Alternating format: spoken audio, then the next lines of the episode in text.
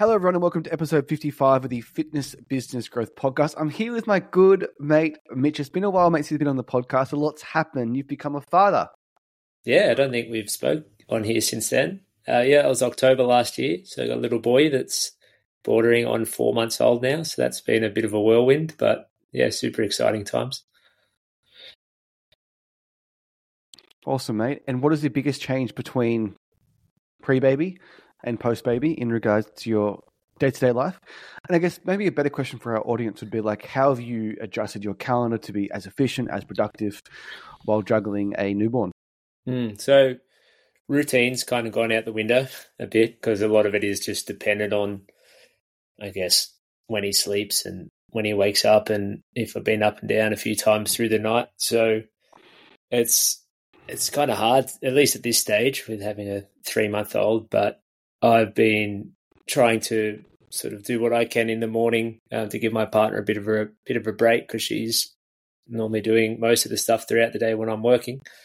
So I've I've been doing what I can till about eight or nine o'clock, and then I'll have my calendar or my working hours, so to speak, um, sort of kick off then, which go through the day until five or six, and then I try to, uh, I guess, close up shop then and be a dad for the last few hours before he goes to sleep. But it, it's just a bit challenging at the moment that we kind of don't know when he's like he doesn't really have a bedtime, doesn't really have a wake up time, so that's just been a bit tough to navigate. Do you feel it's made you more productive? Like if you have an hour of your calendar and you know that you can't procrastinate, you know you can't do it later at night. Like, do you feel as though it's created more urgency to get the tasks done when you scheduled it? Yeah, yeah, I think so. Because, and I think for like probably where I've noticed it the most is like the time that I'm actually working out.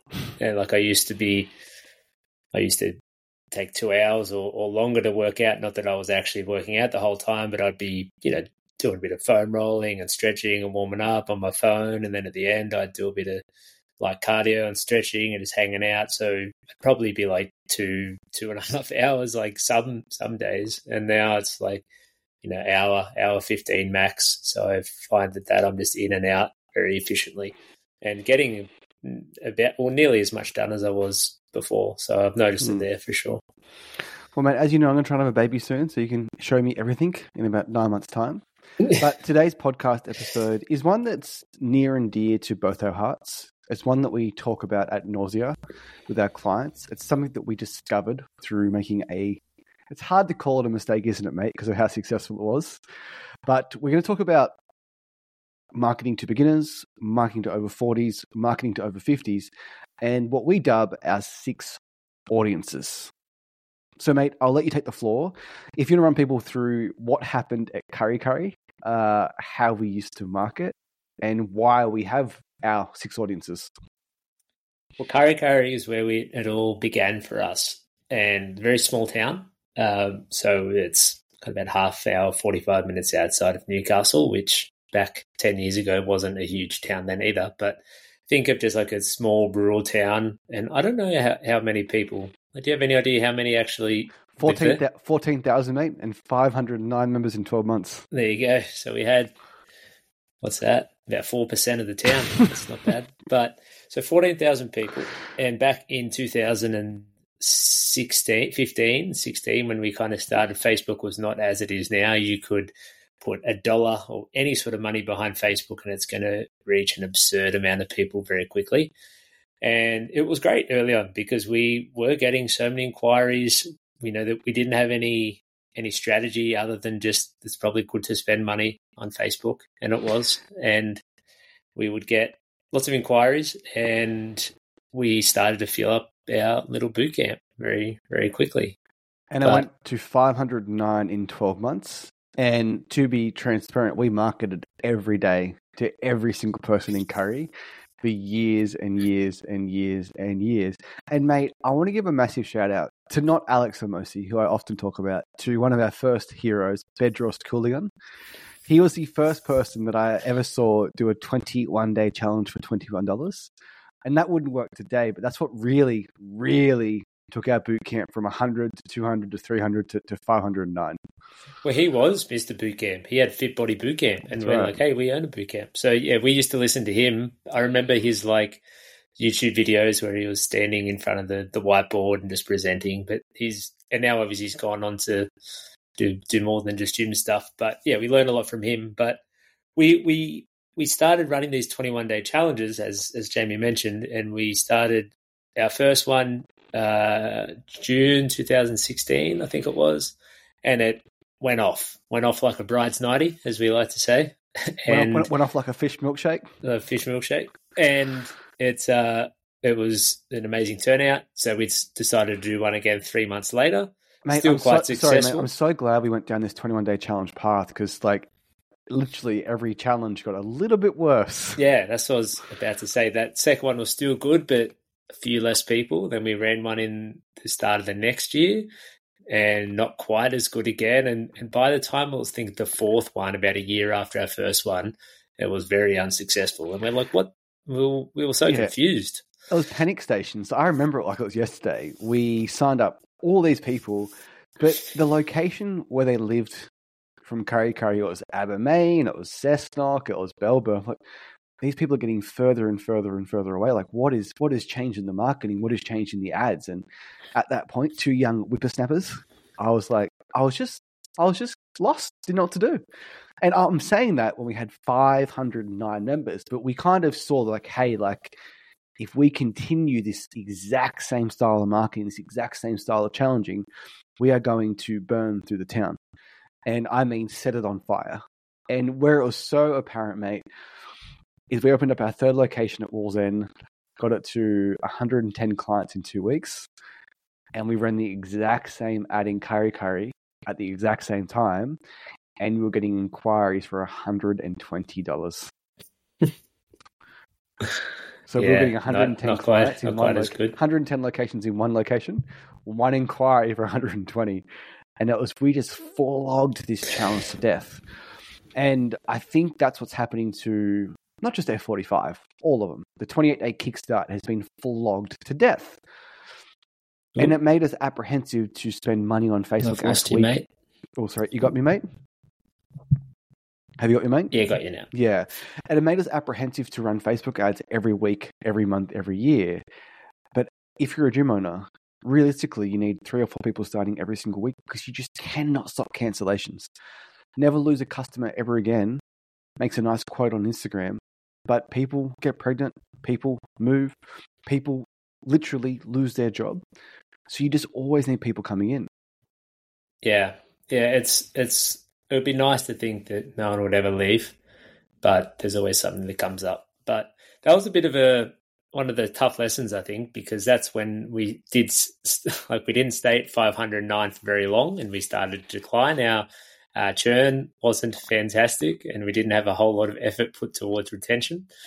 so, so we we did see that number go down, and we were trying to out outmarket that churn, and by that point we weren't very creative at that point. We're just trying the same stuff, and we would be having these conversations with each other, saying, you know, why is it not working? We ran the exact same thing last time, and that was the very reason why it wasn't working because we ran the exact Yeah. same stuff. And what's so interesting is people will look at like the offer, the image, the headline, the pixel, the type of campaign, when it's literally people were fucking sick of the ad.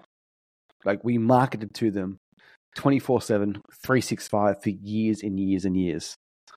Yeah, and that's where we, we kind of landed on this new uh, principle or strategy concept, whatever you kind of want to call it, where we, we kind of rotate through audiences at different ages. So then we can have a similar offer, but the same people aren't going to be seeing it over and over and over again unless things are going well, and then you can let it run.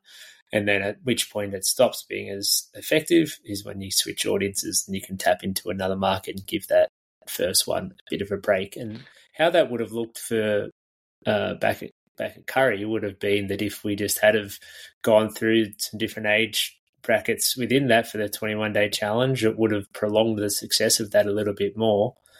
But at that Yeah. time, we hadn't the foresight to really So think to- about it. To get super tactical, we dropped the pin in Kurri, men, women, 18 to 64, everyone's welcome. And we'd run ads to that group of people, which is effectively every single person living in Kurri Kurri. And then over time, we did male and female. So we'd run ads towards females for two weeks and then male for two weeks. So we'd give them a break. And we thought, well, can we actually even do better than that? And that's when we came across the six audiences. And I'll quickly rattle them off. So we run ads towards women aged 18 to 39, women 40 to 49, women 50 to 59. And then we do the exact same thing on the male bracket. And what's really amazing, and I'm really proud of this, is if you advertise towards women aged 18 to 39 for two weeks, by the end of that second week, there will be some fatigue. You move on to women aged 40 to 49, repeat that process. By the time you come back around to that first audience, it's been 12 weeks, which means that over an entire year, you're only advertising towards an audience eight weeks a year. And if you're in this industry, you know how exciting pre sales are. We want to have that pre sale effect when we advertise. People are seeing the ads for the first time, and there's legitimate excitement. What is this place? What is this offer? I haven't seen this, which will reduce in a cheaper cost per lead, cost per booking, cost per sale. Yeah, and I think that's where we can. Uh, the word isn't frustration, but we we have conversations with owners, and they only want to train younger people because their program is a bit too complex, a bit too challenging, or they've just got a gym full of 20 and 30 somethings that, you know, a 45 year old looks out of place and is out of place. And, and the reason why, I guess, why we're talking about it with them in the first place is just that if they're the only people you're really able to market to, then you're going to run into that same issue that we ran into very quickly and would have continued to run into moving forward if we didn't have more than one audience that we were that we were targeting. So that's a whole different uh, conversation, but you know that's where we find having a having different types of people that we can effectively run the same same campaign to, but just with different ages, is something that really allows that offer to stay fresh, and you get really good lifetime out of the campaigns. Like you said, if you're doing it two weeks at a time, and you got the six, that's twelve weeks. That's you know three months mm. and, and not really having to think about new campaigns. What are we running? It's just running through that that same process there. Yeah, and once it's built, you literally just flick flick it on, flick it off, and rotate through the ages, and you'll find that some of your demographics perform better than others. But it doesn't mean that you don't advertise towards the other demographics because if this is a long term play and you signed a five year lease, you want to be advertising for the next 60 months. We want to rotate through those audiences to ensure that you don't you don't go through fatigue. And I think even in 2024 compared to 2016, more people are advertising.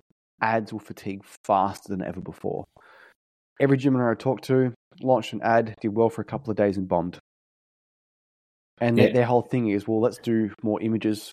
Well, how about we just change the audience? You actually put it in put it in front of different people. Sabri Suby is a is a real something I, I uh, someone I look up to, owner of King Kong, and he talks about it all the time. Like you're trying to you're trying to outsmart the algorithm. You're trying to create this image, this hook, this headline, this unicorn creative, and like you can't beat human psychology. Like if if a certain demographic of people have seen your ads for weeks and months and years, of course they're less likely to opt in. Well, how it works with Facebook, especially now, like and and I think it's always had an element of this, but it puts it in front of the people who are going to be most likely to take the course of action that you're wanting people to. So if you create a new ad, there's a reason or a new campaign, there's a reason why quite often it starts hot is because Facebook puts it in front of that group of people that are most likely to learn more or opt in or do whatever you're, you're asking it to. And we even saw that back in our when we were opening new locations.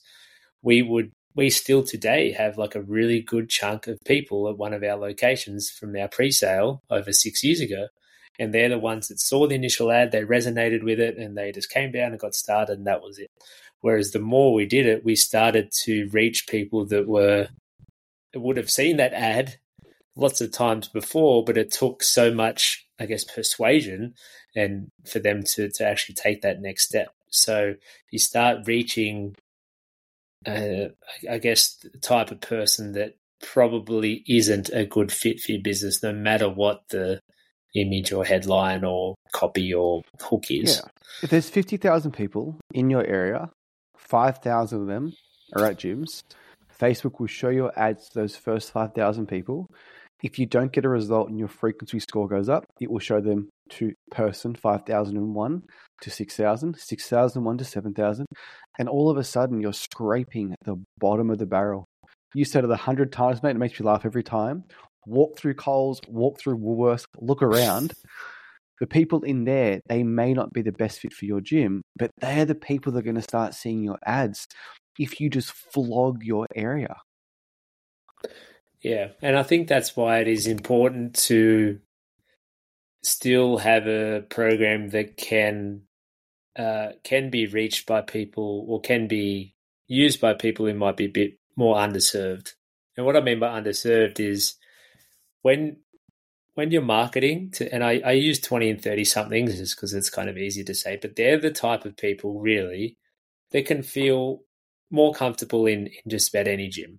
Obviously, if they're not, not all of them, but but you get a lot of people. The younger they are, you know, if, if they are in decent shape and they've done a bit of it before, they can go anywhere.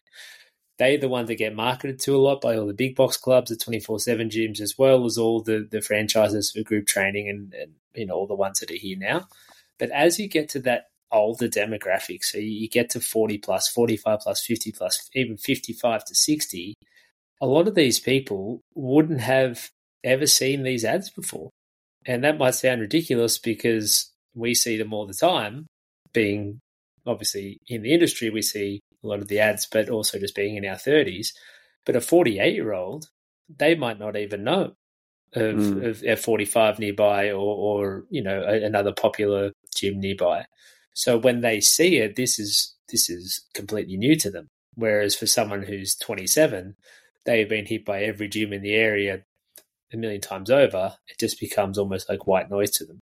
But the the issue, like I touched on earlier on, is a lot of the a lot of gyms they, they are so structured with with the people that they want in their program, and that can end up causing a marketing issue because they are limited to how many people that they can actually reach from a marketing perspective. Well, I go to Anytime Fitness down the road from my house. There's young 25 year old guys really protracting their scapula, retracting their scapula, drawing their elbow perfectly past their latissimus dorsi to get the best squeeze on their muscle. Like, mm, got to do that. So they are not. So the other part too, mate, is I would make an argument that sometimes younger people aren't great members either because they really care about the program. Right? They want to make this, changes to your program. Yeah, I was having this conversation with an owner not long ago, uh, but there's also such a sense of instability with younger people as well, and not all of them. There, there could be young people listening to this who have mortgages and kids and stuff, but traditionally, people in their twenties don't have their roots laid down the same way that someone in their forties would. And I don't think there's many people who, who can argue with that. So even if you've got a great member who's coming along, you know, three, four, five times a week, they're seeing results, they love the gym, they're bringing their friends along, they're probably one job offer away or one mm. promotion away 10 minutes up the road from, from moving or having their schedule change or anything like that. And then they all of a sudden can't make the gym and they cancel. I think one thing that's often misinterpreted, mate, is your avatar or your niche it is the most important thing as an online coach. If your avatar is a woman over the age of 30 to 50, that's a shift worker, a nurse, or a teacher at a hospital, because there's 2 million of them around Australia. So you can run that ad and you can be super specific with who you're trying to draw into your program. But at the end of the day, if you have a local gym, your avatar is anyone that lives within five kilometers of your gym anyone that is capable of doing the program and anyone with money. And that is that is the reality.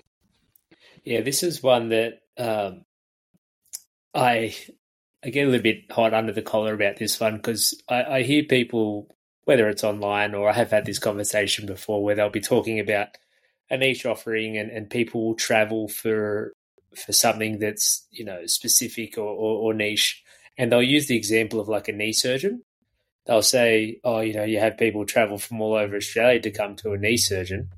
It's like, yeah, but you're you're not a fucking knee surgeon, are you? like you're a gym. Like there's and there's dozens or, or, or you know, hundreds of them in in this half an hour or, or hour radius of where you are. So as much as we like to to think that we are like this super important commodity that really help people, and we are, but we're a dime a dozen, and we all have different nuanced approaches to fitness with our methodology and our programming and, and how the gym looks and, and everything that's associated with that. But we're not knee surgeons. Hmm. So that's where, to your point, you, you need to be accommodating to as many people as possible. And this isn't to say like there are female only ones that do very well, and obviously at that point you're you're blocking off half the market. I think that's a little bit different. But if you're if you're kind of only going after people who are the group of people that all the other gyms like going after, don't be surprised when you can't get people into your gym through your marketing. Yeah. And at the end of the day, who do you really want to help? We all want to have younger, fitter members in our program that are easier to program for, that have less injuries, that require less attention, that require less follow up to get them in the gym. But unfortunately, there's just not enough of them for the 50 gyms in your area to all have the required number of members each for you to have a very profitable business. And let's get one thing straight your business exists to make you money. Well, one thing just before we sort of wrap up that part of the conversation, we were very fortunate in Curry Kurri as well because we were a product of the time, 2015 16, where this whole group fitness phenomenon hadn't really taken off yet. But even to this day, there are only two, one, two, three, four gyms in Curry Kurri. And when we were there, there was three. So there wasn't that much competition for us. And our gyms, we got two in Newcastle, and we've got three gyms in the same complex at one of them. And there's there's three or four others within 500 meters. And then our other one, you know, we've we've got a handful of big box clubs that are close by, really nice franchises close by. A, a handful, mate. We've got about four handfuls. Well, some of them shut down at yeah. Adamstown, so not as many as there was. But competition is way way higher than than it than it was for us previously. So we, we were quite fortunate in that respect. So now, obviously, being 2024 and, and it has come full circle a little bit, there are a lot of studios that are starting to shut down, but with that, there are a lot of new ones starting too. So people are spoiled for choice. And unless you do live in like a rural town where there's not many options, then you know you, you need to be you need to be marketing. You need to be adaptable to to different types of people because if you're segmenting yourself as uh, or segmenting yourself off as only you know really having people in there who are young and fit and capable and mobile and strong, then I don't think you're going to be around for very long. If I'm being perfectly yeah. honest. So there's an EMF at uh, where is it, Nerang, and I've been there. It's where one of my friends lives, and they have got the nicest gym I've ever been to. They've got a Pilates reformer in there. They've got a UFC cage. They've got an outdoor CrossFit functional area. They've got a 25 meter swimming pool. They've got ice baths. They've got saunas, all included in the membership. Not to mention the millions of dollars of cardio and weightlifting equipment. However, it is the most intimidating gym I've ever been to, and I'm the least intimidated person by a gym on planet Earth you need to separate yourself from them by allowing people that wouldn't walk into there for 20 bucks a week to feel welcome in your studio. And if you're going up against them, like you are going to struggle. Like, like, like just once again, going back to like Sabri Suba, Suri, you can't beat human psychology. Why would an 18 year old boy who's short of money, who's studying, pay 60 a week at your studio when he can go there and let's be honest, it's a much better product. Yeah, it's just not a not someone or a type of business you want to be competing with. so mm.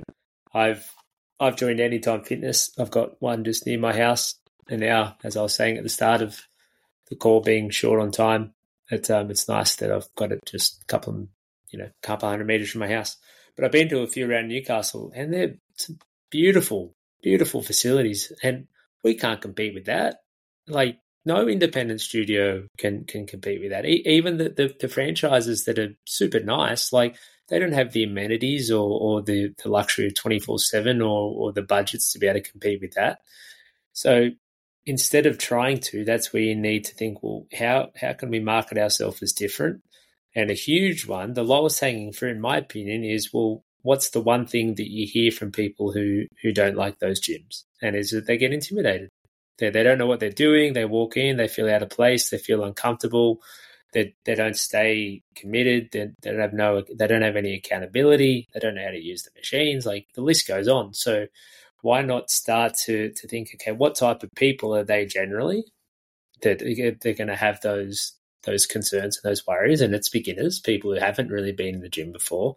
It's older people, 40, and I say older, but like 40 plus, because they probably haven't really done that much gym stuff before. I think it's been a very recent wave of this whole, um, I guess, fitness education where people, like you were saying before, are tracking their scapulas and, and keeping their elbows tight to their lats.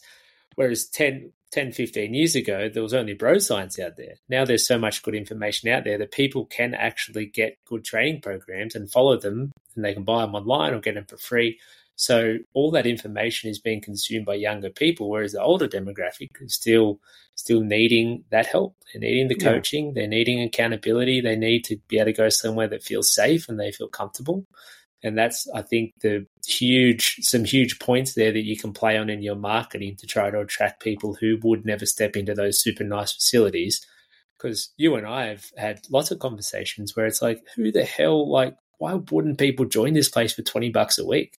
Yeah. And it's and it's because they actually just can't step foot in there because they they're too anxious, overwhelmed, and they they can't do it. So we need yeah. to we need to play on that and, and sort of think think the other way yeah. around.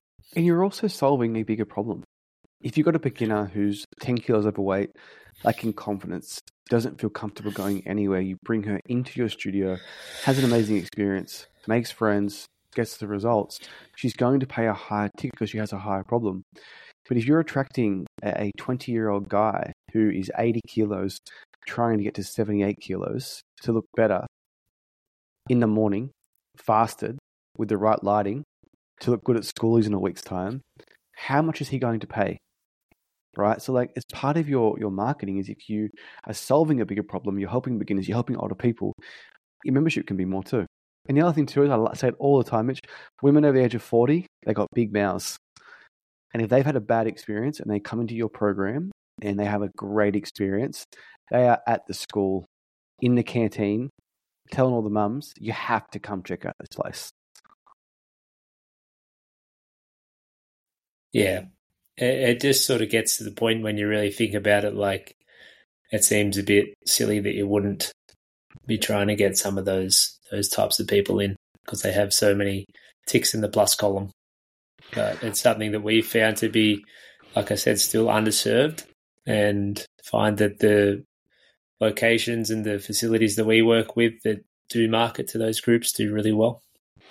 Mate, question I heard it on a podcast recently. I like it. What is one thing that gym owners believe to be true that isn't? Hmm. Let me think for a moment here, mate. What, what do you think? It's easy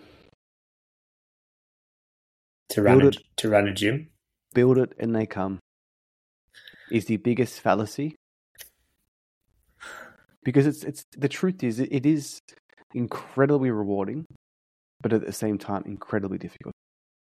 And I think that the coaches and gurus that are out there saying it's easy, I think they're leading people up, leading people up the wrong tree. Yeah, I think it's um in addition to that, it's kind of like I think owners, coaches, trainers, whatever, they forget that people don't care about fitness and health as much as they do. You know, they're they're talking about specifics of their programming or nuances to diets and things, and it's like people just don't give a shit. They really just want to move. They want to have fun. They want to do. They want to feel strong. They want to feel fit. They want to enjoy themselves. They want to eat a bit better, live a better life, be healthier, all that all that good stuff. But anything beyond that, I think it's uh, it's falling on deaf ears a lot of the time. I couldn't agree more, mate. Thank you for your time today. Episode 55 is in the books, guys. Like, subscribe, and share with a friend. Thanks for watching. Thanks, guys.